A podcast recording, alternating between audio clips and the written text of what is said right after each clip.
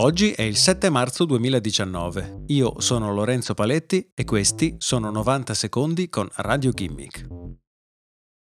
Google ha condotto il suo annuale studio per verificare i salari dei suoi dipendenti e in particolare le differenze di remunerazione tra le minoranze.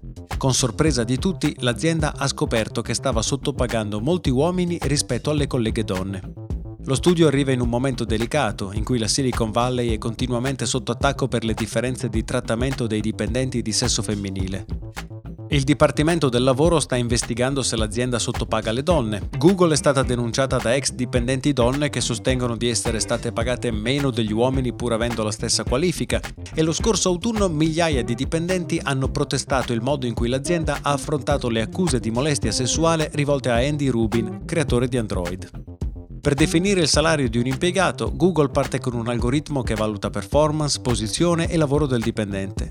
Poi i responsabili possono valutare di effettuare delle modifiche a questo risultato in base al potenziale del dipendente. In seguito allo studio, Google ha aumentato lo stipendio di oltre 10.000 dipendenti per un totale di 9,7 milioni. L'azienda esegue queste analisi ogni anno dal 2012. Al termine del 2017, lo scorso anno, aveva modificato lo stipendio di 228 impiegati per un totale di 27.000 dollari. La differenza di quest'anno è probabilmente dovuta al fatto che per la prima volta sono stati inclusi i neoassunti.